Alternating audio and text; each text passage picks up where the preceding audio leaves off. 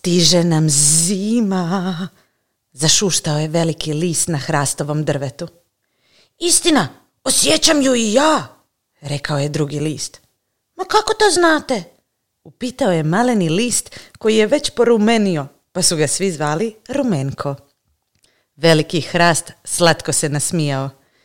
Istina, dani su postali kraći, noći svježije i veliki hrast već je znao što to znači.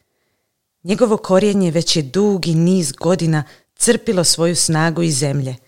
Njegove grane već su odavno bile dugačke i brojne, ukrašene prekrasnim listovima koji su polako počeli poprimati žutu, narančastu i crvenu boju. Znamo, jer se priroda mijenja. Dolaze nam hladniji dani, vjetar postaje jači, što znači da se spremamo za novo godišnje doba, zimu. Polako ću vas, drago moje lišće, prepustiti vjetru, rekao je nježno veliki hrast. Ali ništa se ne bojte, tako je od pamti vijeka i tako će to uvijek biti. Hoćeš li biti tužan bez nas? pitao je maleni rumenko. Malo hoću, ali kada me svi napustite, utonut ću u zimski san i skupljati energiju za proljeće, kada ću se ponovno okititi novom obitelji lišća. Nije prošlo puno vremena i vjetar je ponovno zapuhao. Maleni rumenko čuo je kako ga vjetar zove. Pružio mu je svoju ruku i zaplesao s njim. Vjetar ga nije daleko nosio. Ostavio ga je na prozoru obiteljske kuće koja je stajala točno preko puta velikog hrasta. Pozdrav prijatelji! Mahao je maleni rumenko. Bio je ovo najljepši ples koji sam ikad doživio. Rumenko je pogledao kroz prozor kuće. Vidio je da u toj kući živi velika obitelj. Mama, tata i četvero djece. Zoran i Goran, Tanja i Anja. Djeca su se veselo igrala u kući, loveći se i skrivajući se po sobama. Njihov smijeh glasno se orio. U jednom trenutku u sobu su ušli mama i tata. Sjeli su na kauč, tik do prozora i gledali van. Kako su prekrasne ove boje vani, zar ne? Upitala je mama promatrajući veliki hrast. Jesu, stvarno jesu. Tata je uzeo maminu ruku u svoju i nježno joj rekao. Uskoro će Božić, točnije za četrdeset dana. Naša djeca su izrazila svoje želje, napisali su i nacrtali što žele za Božić, ali ja ne znam kako ćemo im to priuštiti. Tata je mami pokazao crteže. Zoran je nacrtao drveni bicikl, a Goran maleno gradilište. Tanja je nacrtala lutku, a Anja kućicu za lutke. Prekrasno su nacrtali, ali mi nemamo novaca za sve to. Tužno je rekla mama. Njihov razgovor prekinula su njihova djeca, uletjevši u sobu i, zarazivši ih svojim grlenim smijehom, odagnale njihove misli. Maleni list Rumenko sve je to slušao. Okrenuo se svojim prijateljima, okrenuo se velikom hrastu i rekao Jeste li čuli? Mama i tata su tužni jer ne mogu donijeti darove svojoj djeci. Možemo li im mi nekako pomoći? Lišće se zanjihalo na svojim granama. Ma kako misliš da im mi možemo pomoći? Pitali su ga. Ne znam, možda... Možda da zamolimo nekoga da im darove donese?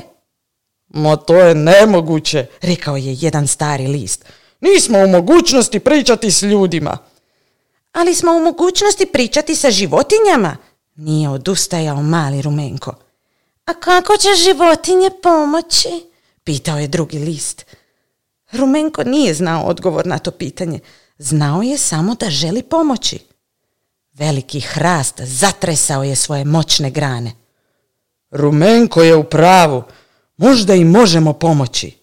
Kako? Pitali su svi listovi. Veliki hrast malo je razmišljao. Čulo se duboko hmm, zatim zatim opet i na kraju aha. Veliki hrast imao je ideju. Zovite mi vjeverka Žirka, zovite mi Zeku Dinka, zovite Gusku Tinku, Djetlića Peru i Sovu Zorku. Treba će nam njihova pomoć. Grane su se zatresle, lišće se zanjihalo, a poneki su listovi krenuli na put u potragu za ovim životinjama.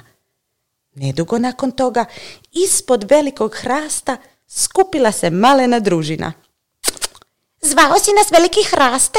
Upitao je Zeko Dinko. Jesam, trebam vašu pomoć. A samo reci, učinit ćemo sve što možemo, rekla je guska Tinka. Preko puta nas, u onoj kućici, živi jedna divna obitelj. To su dobri, blagi i nježni ljudi koji imaju četvero djece.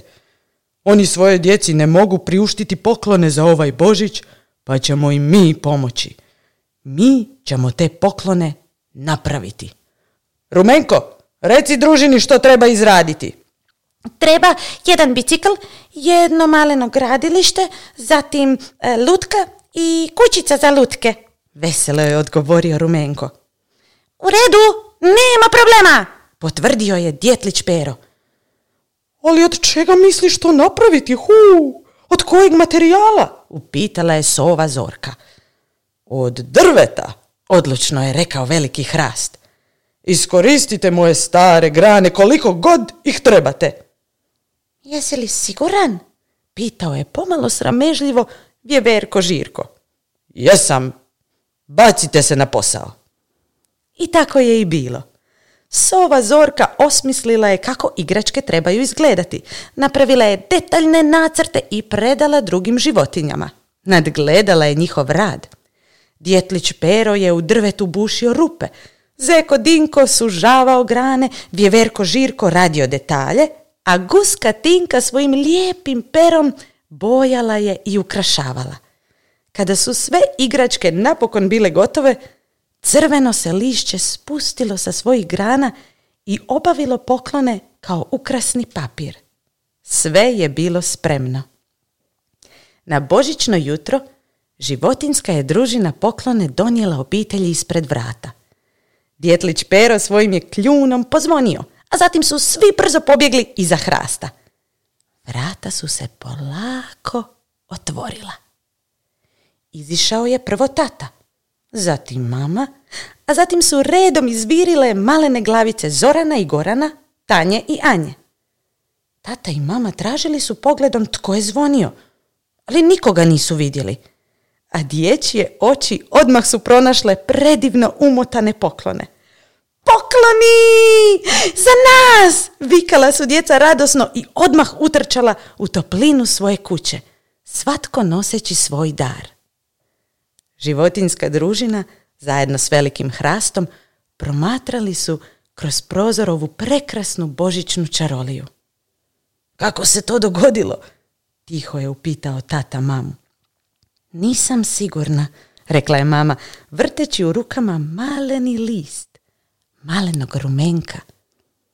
Valjda čarolijom.